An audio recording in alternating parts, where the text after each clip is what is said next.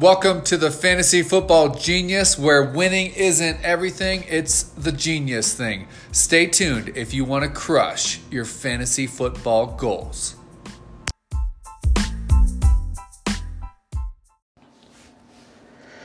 Good morning, good afternoon, good evening. Whenever this is podcast, we welcome you to another episode of the Genius Cast. I'm Jameson, I'm the genius, getting you set for your drafts.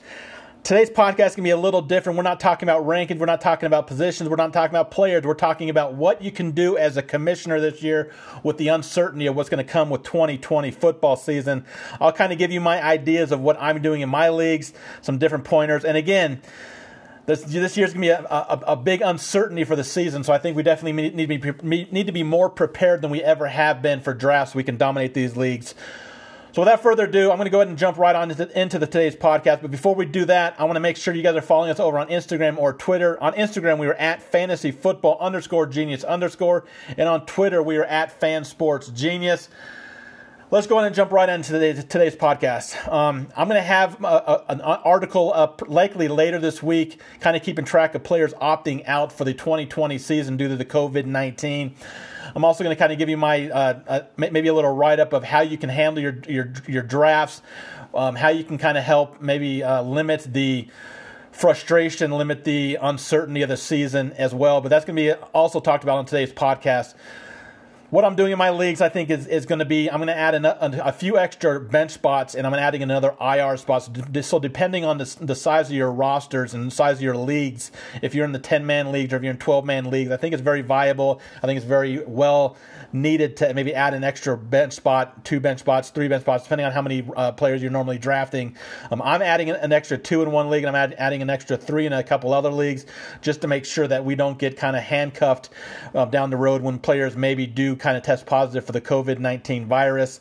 Um, we're seeing th- in, in, baseball that if you're um, it's, it's very easy for a team to kind of get handcuffed with a with a uh, um, with with testing positive and hopefully the NFL is taking notes to kind of maybe help secure this and maybe help uh, limit the the, the number of cases they get in the NFL. They're, they're not like the NBA. They're not like NHL, who are in a bubble. It's harder to test positive when you're inside of a bubble. Um, you're, you're, seeing the same players over and over again. So if you're not in a bubble, I think there's more of a, a likelihood that you're going to test positive, in my opinion, for this. And I think that's what we're seeing in baseball. And hopefully the NFL kind of take notes because the NFL you cannot really take a, an entire NFL roster and uh, bubble that team along with the other NFL teams. There's just too many players, too many uh, personnel on an, on a on a football team compared to basketball, compared to hockey.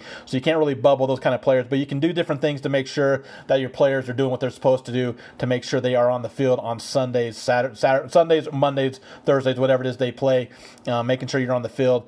Which, uh, of course, that's all we care about in fantasy, right? We want to make sure the players are on the field. We want to make sure that our, that our players are out there when we need them on a weekly basis.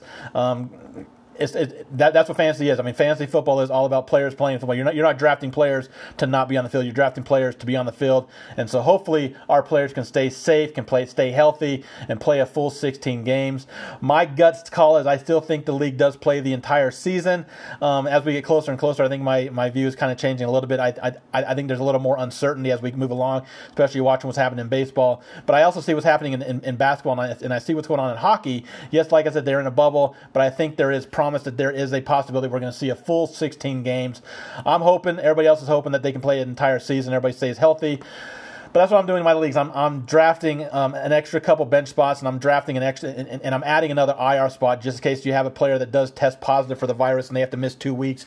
You don't have to worry about dropping a player that maybe you're going to use down the road. You have an extra IR spot to kind of throw them on that IR spot, and they can sit on your bench.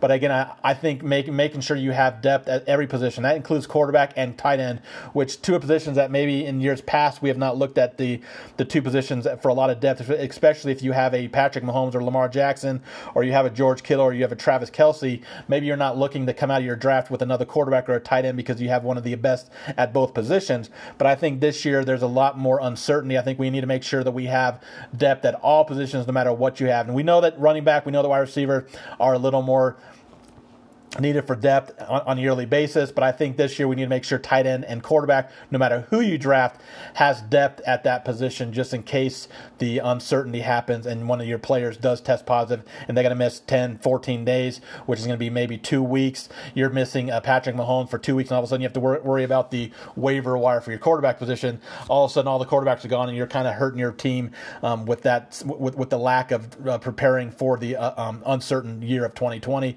I just think that's the smart, that's the productive way of doing it is to kind of brace for um, a major impact. If it doesn't happen, great. If it does happen, you have the depth there to help. So no matter what, I think no matter what you have at quarterback, at tight end, you need to make sure you have depth. And again, running back, wide receiver, that's a given. You need to make sure you have depth at both those positions. And adding a couple roster spots to your benches and adding maybe another IR spot on your teams as well to kind of help with the uncertainty. I'm going to have an article later this week talking about the opt outs, like I talked about earlier. I think we're hearing this week is the week we're going to have the deadline for the NFL that we need to know who's going to be opting out of the NFL season.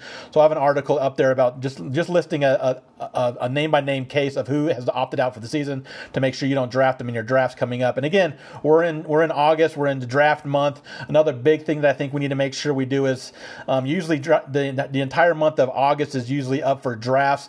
I think this year we need to make sure we maybe push our drafts back as far as possible to the closest to, uh, to the to the uh, NFL season start. That way we get all the news in front of us. That way we get everything in front of us and we know what's going on. If you draft in early August and all of a sudden someone tests positive um, later in the in, in, in August, you're kind of uh, hurt there when you draft. So maybe pushing your drafts back until um, just before the start of the season. Maybe maybe you go until Labor Day weekend around that time to make your drafts. Usually you do it in the beginning of August, but push them back. Um, see see if your other league mates will help you um, make that decision to push your your drafts back. So, in closing, push your draft back a few weeks, maybe wait to the beginning of the season to start your draft uh, around Labor Day weekend, adding a couple extra uh, bench spots, adding an IR spot on your team, and making sure you draft depth at all positions, including quarterback, including tight end, despite if you have a Patrick Mahomes or a George Kittle or whatever at tight end or quarterback. Make sure you still come out of your draft with depth. You don't want to hurt yourself with the uncertainty of 2020. Most importantly, everybody out there, stay safe, have fun, and get ready for those drafts. Let's dominate those leagues, and we'll talk to you later. Have a good day.